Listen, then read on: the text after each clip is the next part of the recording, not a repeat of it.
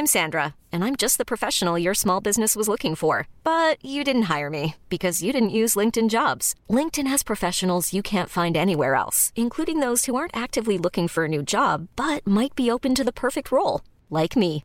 In a given month, over 70% of LinkedIn users don't visit other leading job sites. So if you're not looking on LinkedIn, you'll miss out on great candidates like Sandra. Start hiring professionals like a professional. Post your free job on linkedin.com/achieve slash achieve today. Planning for your next trip? Elevate your travel style with Quince. Quince has all the jet-setting essentials you'll want for your next getaway, like European linen, premium luggage options, buttery soft Italian leather bags, and so much more. And it's all priced at 50 to 80% less than similar brands. Plus, Quince only works with factories that use safe and ethical manufacturing practices. Pack your bags with high-quality essentials you'll be wearing for vacations to come with Quince. Go to quince.com slash trip for free shipping and 365-day returns. Bonjour, c'est Thibault Lambert et vous écoutez Code Source, le podcast d'actualité du Parisien.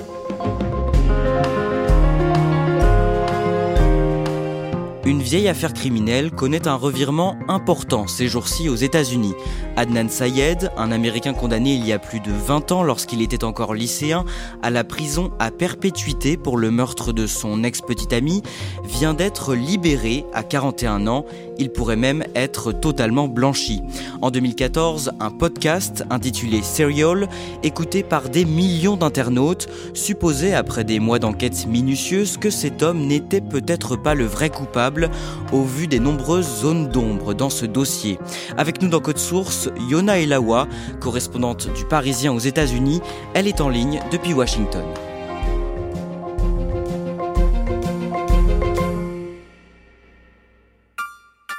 Yona Elawa, à quoi ressemble le podcast Serial pour celles et ceux qui ne l'ont jamais écouté? C'est un podcast qui fait trois saisons. La première, c'est la plus connue, avec l'histoire d'Adnan Sayed, dont on va parler dans ce podcast. C'est une saison en 12 épisodes qui sont rythmés par la voix d'une journaliste qui s'appelle Sarah Koenig. From This American Life and WBEZ Chicago, it's Serial, one story told week by week. I'm Sarah Koenig. qui raconte son enquête, euh, une enquête euh, sur laquelle elle s'appuie sur des experts, euh, elle s'appuie aussi sur des témoignages, elle va réinterroger les, les témoins de l'époque euh, de l'affaire de meurtre sur laquelle elle enquête. Et surtout, le ton euh, de ce podcast est intéressant parce que elle exprime parfois des doutes, elle dit ce qu'elle pense, on est vraiment sur le ton de la confession et de la conversation avec l'auditeur, et du coup, ça change du reportage radio lambda dont on a l'habitude à l'époque. I'm not a detective. Je ne suis pas détective, mais this là, ça me paraît suspect. Ce que j'ignore, c'est est-ce une maladresse de sa part ou est-ce que c'est un indice incriminant? Comme s'il essayait de me cacher quelque chose. more next week. Ce podcast est régulièrement cité parmi les précurseurs du genre. C'est aussi l'un des plus écoutés à travers le monde. Oui, aujourd'hui on a l'habitude des podcasts, euh, il y en a des milliers aux États-Unis, en France, partout dans le monde, mais c'est vraiment Serial qui a donné le ton. Et on peut dire qu'on est vraiment entré dans l'âge d'or du podcast avec Serial. Pour vous donner une idée de son succès à l'époque, en à peine un mois après sa sortie, donc il est sorti en 2014, il y avait déjà eu un million de téléchargements. Et aujourd'hui, en 2022, on en est à plus de 300 millions. La première saison, donc diffusée à l'automne 2014, se concentre sur une affaire survenue 15 ans plus tôt à Baltimore, dans l'état du Maryland, sur la côte est des États-Unis, à une heure de route environ au nord de Washington DC. Décrivez-nous cet endroit. Baltimore, c'est une ville portuaire. C'était une ville industrielle euh, dans le passé qui a beaucoup souffert euh, économiquement. C'est un bastion démocrate qui est connu pour son taux de criminalité très élevé, surtout dans les années 90, euh, avec beaucoup de problèmes liés au trafic de drogue.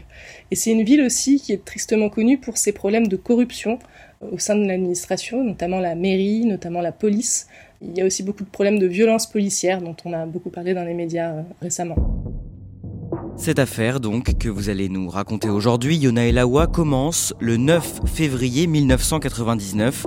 Ce jour-là, le corps d'une lycéenne de 17 ans est retrouvé dans un parc de la ville. Oui, elle s'appelle Emin Lee. C'est une jeune fille qui est née en Corée du Sud et qui est arrivée aux États-Unis en 1992. C'est une très bonne élève au lycée, elle est membre de l'équipe de hockey sur gazon. Et le jour de sa disparition, euh, donc le 13 janvier 1999, elle est vue en train de quitter son établissement. Elle est censée aller chercher son cousin à la maternelle, mais personne ne la voit arriver. Et c'est comme ça que sa famille s'inquiète et appelle la police. Tout le monde se lance à sa recherche, et le 9 février 1999, donc quasiment un mois plus tard, elle est retrouvée par un passant dans un parc, son corps à moitié enterré. Les légistes constatent qu'elle a été étranglée. Deux semaines plus tard, le 28 février, les policiers procèdent à l'arrestation de son ancien petit ami. Oui, il s'appelle Adnan Sayed, il a 17 ans. Il est issu d'une famille musulmane très pratiquante. Il étudie dans le même lycée et c'est lui aussi un élève plutôt modèle à l'époque. Ils ont été ensemble pendant huit mois sans que leurs familles respectives euh, ne le sachent, parce qu'ils sont dans des familles quand même assez conservatrices. Et euh, ils ont rompu quelques mois avant le meurtre. Et en fait, la police va penser que le mobile du crime, c'est la jalousie, puisque Emily, au moment où elle est tuée, elle a un autre petit ami. De quels éléments disposent les enquêteurs à ce stade pour en faire le principal suspect? En fait, quelques jours avant son arrestation, la police a reçu un coup de fil anonyme qui leur dit Vous devriez regarder du côté d'Adnan Sayed.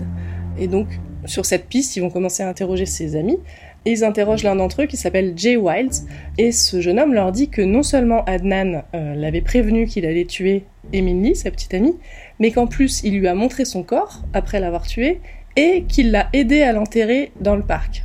À ce moment-là, Adnan Sayed, il se rappelle pas vraiment de ce qu'il a fait le jour du meurtre, il n'a pas vraiment d'alibi solide à présenter aux enquêteurs.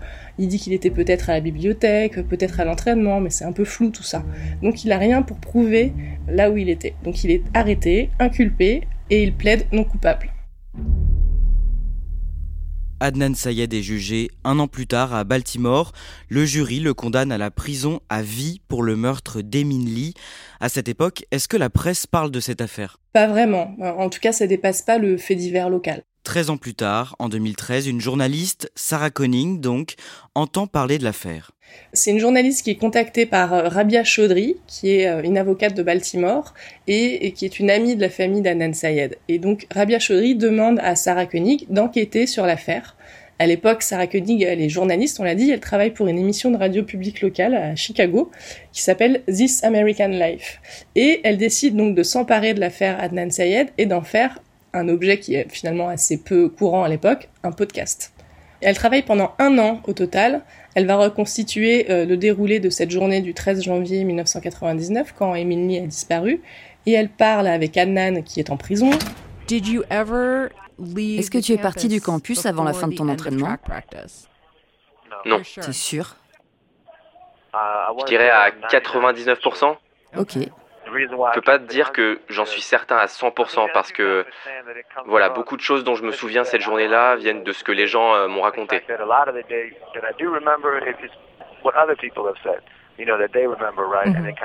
Et ça brouille ma mémoire. La seule chose que je peux te dire, c'est que c'était une journée normale pour moi. Il n'y avait absolument rien d'anormal pour moi le jour de sa disparition. Elle va chercher euh, des témoins de l'époque, elle va aussi parler avec des experts. Les seules personnes à qui elle, ne réussit pas vraiment à parler, c'est euh, la famille de la victime, qui refuse euh, de parler dans le podcast. Son enquête est diffusée à partir du 3 octobre 2014 sous la forme d'un feuilleton en 12 épisodes à raison d'un par semaine. Yona Elawa, ce podcast suscite au fil des semaines un véritable engouement. Oui, euh, la manière dont c'est raconté, euh, les nouveaux éléments qui apparaissent au fil des semaines, les pistes qu'elle explore, euh, tout ça, ça rend le podcast vraiment addictif pour beaucoup d'auditeurs. Résultat, les internautes eux-mêmes se mettent à enquêter sur des forums avec des discussions à, n'en plus finir, et donc il y a une sorte de frénésie autour de Serial. Les internautes fans de l'affaire spéculent notamment sur le rôle de Jay Waltz, celui dont on parlait plus tôt, le complice qui aurait dénoncé Adnan aux policiers. Sa parole est sujette à caution dans le podcast. Oui, oui, Sarah Koenig montre qu'il n'a pas euh, arrêté de changer sa version de l'histoire en fait. Entre le moment où il a été interrogé par la police et le moment où il va témoigner lors du procès, il va changer de version, notamment sur l'endroit, par exemple, où, Adnan aurait montré le corps de Emily euh, à Jay Wiles, euh, ou bien sur l'endroit où le meurtre aurait eu lieu. Il faut savoir que Jay Wiles a lui aussi refusé de participer au podcast. Cette contre-enquête, elle met en cause des éléments matériels sur lesquels s'étaient appuyés les enquêteurs, notamment des informations sur la localisation des téléphones portables au moment présumé du meurtre. Oui, alors ça c'est vraiment la partie la plus compliquée. Les enquêteurs se sont appuyés sur des relevés téléphoniques de la compagnie AT&T. Et ces relevés font état de deux appels reçus par Adnan Sayed le soir où Emily a disparu. Et ces deux appels, ils bornent sur une antenne relais près du parc où a été retrouvé le corps. Ce qui, pour la police, corrobore la version de Jay Wiles, le témoin donc, qui dit avoir aidé Adnan à enterrer Emily. Sauf que Sarah Koenig, donc la journaliste, elle va examiner ces relevés téléphoniques avec des experts et elle explique dans le podcast que, en fait, contrairement à des appels sortants, il se trouve que les, données de localisation concernant les appels reçus ne sont pas fiables. Donc en fait, en résumé, ce n'est pas parce qu'un téléphone reçoit un appel et que cet appel borne sur une antenne relais que c'est forcément l'antenne relais la plus proche. Et donc ça ne peut pas servir de preuve euh, qu'Adnan était bien au parc ce soir-là pour enterrer Emily. Plus grave encore, on apprend que la femme qui défendait Adnan Sayed à l'époque, son avocate, a complètement négligé un témoignage clé. Oui, euh, à l'époque, il y a une jeune fille qui s'appelle Asia McLean qui a écrit à Adnan Sayed après son arrestation pour lui dire qu'elle l'avait vu à la bibliothèque le jour du meurtre. Et surtout à l'heure où le crime est censé avoir été commis, c'est-à-dire autour de 15 heures. Sauf que l'avocate de l'époque, d'Adnan Sayed, elle s'appelle Christina Gutierrez, eh ben, elle n'a jamais pris la peine de contacter cette jeune femme, euh, Aja McLean. donc, euh, n'a pas témoigné au procès. Et donc, la journaliste euh, Sarah Koenig est vraiment euh, soufflée par le fait que cette jeune fille qui constitue finalement l'alibi le plus puissant d'Adnan Sayed n'ait pas été contactée par l'avocate et elle va la retrouver et va la faire parler dans le podcast. Adnan est arrivé, il s'est assis à la table. On n'était pas des amis proches, mais on se connaissait. Et on a un peu papoté. Je me rappelle plus, je crois que je lui ai demandé comment ça allait. Il a dit bien. Il m'a dit que Hay et lui avaient rompu. Et je lui ai dit, genre, ah bah c'est dommage, mais qu'est-ce qui s'est passé? Et il a fait genre, oh bah elle voit un autre mec, un blanc. Mais il avait l'air tranquille avec ça, genre euh, si elle ne veut pas être avec moi, ben tant pis, je lui souhaite le meilleur, ce genre d'attitude. D'ailleurs, cette avocate qui est décédée en 2004 avait perdu toute sa crédibilité dans les mois qui ont suivi le procès d'Anan Sayed. Oui, en fait, un an après avoir défendu Anan Sayed, elle a été exclue du barreau parce que euh, plusieurs de ses clients ont porté plainte en estimant qu'elle n'avait pas fait son travail euh, correctement. Yona et Lawa ont fait un saut dans le temps. Un an et demi après la diffusion de Serial, en juin 2016, un juge de l'État du Maryland ordonne un nouveau procès. Oui, en fait, les avocats d'Adnan Sayed euh, estiment que leur client a été mal représenté par sa première avocate, qui a négligé donc le témoignage clé de Eja McLean, le témoignage de la bibliothèque dont on parlait, et qui n'a pas euh, remis en cause la légitimité des preuves des relevés téléphoniques. Et finalement, le juge leur donne raison, mais il demande à ce que Adnan Sayed reste en prison. Trois ans plus tard, début mars 2019, coup de théâtre, la plus haute juridiction du Maryland décide finalement que l'affaire ne sera pas rejugée. C'est une décision qui est prise par une majorité de quatre juges contre trois, donc c'est vraiment une très fine majorité. Et donc cette majorité estime que certes, la défense d'Aden Sayed a été, je cite, euh, déficiente, mais que cette déficience ne lui a pas porté préjudice. Donc en clair que le reste des preuves aurait selon eux suffi à convaincre le jury de la culpabilité d'Adnan Sayed. Donc les avocats d'Adnan Sayed vont se tourner vers la Cour suprême, euh, mais elle va refuser d'intervenir. Et à ce moment-là, vraiment, les espoirs d'Adnan Sayed sont douchés, alors que depuis euh, tant d'années, il clame son innocence.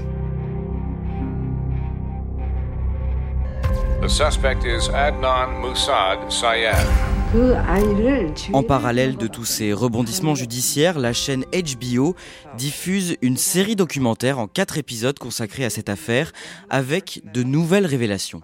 Oui, on apprend dans ce documentaire que les avocats d'Adnan Sayed ont fait réaliser de nouveaux tests génétiques et que l'ADN euh, d'Adnan n'a pas été retrouvé sur le corps et les effets personnels de la victime. Euh, d'ailleurs, aucun ADN étranger n'a pu être identifié. Autre chose qu'on apprend, c'est que le bureau du procureur a proposé un marché à Adnan, un plaidé coupable, en échange d'une remise de peine, et qu'il a refusé, donc preuve encore qu'il maintient son innocence. Et puis enfin, HBO obtient des communiqués de Jay Wilde, vous savez, le témoin qui accuse Adnan Sayed, Il n'arrive pas à l'interviewer, mais il obtient des communiqués de sa part. Et dans ces communiqués, eh ben, il vient, il vient contredire encore une fois la version qu'il avait donnée à la police, la version qu'il avait donnée lors du procès. Donc vraiment, sa crédibilité en prend encore un coup. Deux ans plus tard, en octobre 2021, les avocats d'Adnan Sayed demandent à la justice de réexaminer l'affaire. Oui, en fait, dans le Maryland, en 2021, il y a une loi qui est passée qui s'appelle le Juvenile Restoration Act et qui permet euh, aux prisonniers qui ont été condamnés avant d'avoir 18 ans et qui ont déjà purgé 20 ans de prison de demander une réduction de peine. Donc c'est ce que vont faire les avocats d'Adnan Sayed. Euh, ils vont déposer son dossier au bureau du procureur et ce dernier va accepter de réexaminer l'affaire. On en vient à cette année 2022. Yona Elawa, au mois de juin, l'une des deux procureurs chargées de réexaminer cette affaire, découvre de nouvelles pistes. Oui, en fait, elle étudie les archives du dossier et elle découvre des notes, des notes de ses prédécesseurs, donc des procureurs de l'époque, au sujet de deux appels anonymes qu'ils ont reçus avant le procès d'Annan Sayed. Et en fait, ce sont des informateurs. Et ces informateurs, ils pointent du doigt chacun euh, un suspect qui aurait un mobile pour tuer Lee. On apprend même que l'un d'entre eux euh, aurait menacé de mort euh, Lee. Le truc, c'est que ces informations sur ces deux potentiels suspects n'ont pas été révélées aux avocats à l'époque, avant le procès. Et ça, ça peut constituer une violation des droits d'Adnan Sayed. En clair, ça veut dire que les procureurs de l'époque ont passé sous silence ces pistes potentielles? Oui, c'est ça. Et du coup, la défense ne peut pas faire son travail correctement si elle ne connaît pas tous les éléments du dossier, surtout des éléments qui pourraient être en faveur de leur client. Plus récemment, donc, le jeudi 15 septembre, la procureure qui a repris l'affaire, Marilyn Mosby, demande ni plus ni moins à la justice d'annuler la condamnation d'Adnan Sayed. C'est en raison de la découverte de ces nouveaux suspects qui pourraient donc être impliqués dans, le meurtre. Et puis il y a les preuves qui ont été présentées lors du procès d'Adnan Sayed, et notamment euh, cette histoire d'antenne relais. Marilyn Mosby, elle estime que Adnan Sayed mérite un nouveau procès. Il mérite une défense à la hauteur où toutes les preuves seront présentées au jury.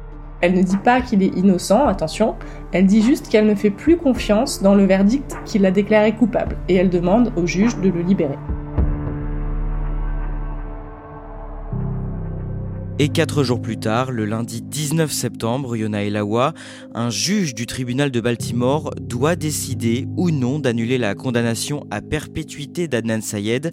Quelle est l'ambiance dans la salle juste avant le début de l'audience? C'est une salle qui est bondée. Euh, tous les soutiens d'Adnan Sayed sont venus euh, pour euh, écouter la décision du juge. il y a aussi énormément de journalistes et parmi eux Sarah Koenig, donc la journaliste à l'origine du podcast, qui est là aussi.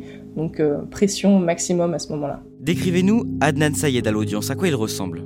Eh ben, Il a bien changé euh, par rapport à, l'image de, l'adolescent euh, qu'on avait quand il a été condamné. Aujourd'hui, il a 41 ans, c'est un grand brun costaud. Ce jour-là, il porte une chemise blanche, une cravate foncée. Il a une barbe très fournie et ce bonnet qu'il porte, comme certains musulmans pratiquants le, portent, on sait que sa foi a pris davantage de place dans sa vie pendant ces années en prison. Que décide le juge? Il annule la condamnation d'Adnan Sayed, euh, il demande à ce qu'on lui enlève les, menottes et il lui dit qu'il est libre. Donc euh, après 23 années euh, en prison, il peut enfin rejoindre sa famille. Il y a des applaudissements dans la salle, le juge demande à, l'audience de se calmer un petit peu et Adnan Sayed est libéré. Il sort du tribunal tout sourire, il est accueilli sur les marches par une foule en, en et il retrouve enfin sa famille après toutes ces années. C'est vraiment le, soulagement du côté de la, de la défense. Il n'a pas fait de déclaration à la presse et il a quitté les lieux assez vite en voiture, mais en tout cas, ce qui est sûr, c'est qu'il y a énormément de médias, contrairement à l'époque où il avait été condamné, euh, où finalement il n'était pas, c'est pas une affaire qui avait été très couverte. Aujourd'hui, euh, l'homme qui sort de prison, c'est vraiment Adnan Sayed du podcast Serial. Euh, c'est quelqu'un de très célèbre. After 23 years behind bars, Adnan Syed walked out of prison. A judge in Baltimore today overturned the murder conviction of Adnan Syed. He was convicted in the 1999 killing of his ex-girlfriend, Hyman Lee. Adnan Syed has been released from prison. This is after more than two decades spent behind bars there. Et le lendemain, d'ailleurs, euh, Sarah Koenig euh, sort un nouvel épisode de Serial qui vient finalement clore euh, le chapitre de cette grande aventure qui a été son podcast. Yona Elawa, si Adnan Sayed est aujourd'hui libre, est-ce qu'il reste suspect dans cette affaire? Oui, tout à fait. En fait, sa condamnation est levée, mais il reste officiellement un suspect. le bureau du procureur doit dire s'il abandonne les charges contre lui ou s'il ordonne un nouveau procès. La procureure Marilyn Mosby a dit qu'elle attendait le résultat de nouvelles analyses ADN sur le corps et les effets personnels de, de la victime, Emin Lee, euh, pour prendre sa décision. Et donc on devrait avoir la réponse d'ici mi-novembre. Ça veut dire que dans cette affaire, l'enquête continue? Oui, puisqu'il y a ces deux éventuels suspects dont on a parlé. Donc euh, est-ce que l'ADN nous dira quelque chose à leur sujet? Est-ce qu'il y a d'autres éléments que les enquêteurs ont en leur possession euh, qui vont donner des, résultats, on va peut-être le savoir dans les prochaines semaines.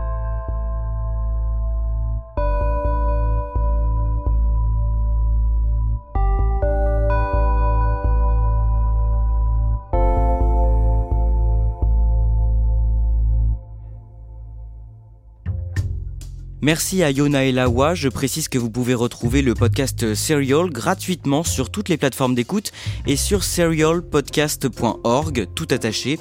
Il est seulement en anglais. Tous les extraits que vous avez entendus dans cet épisode ont été doublés par notre équipe.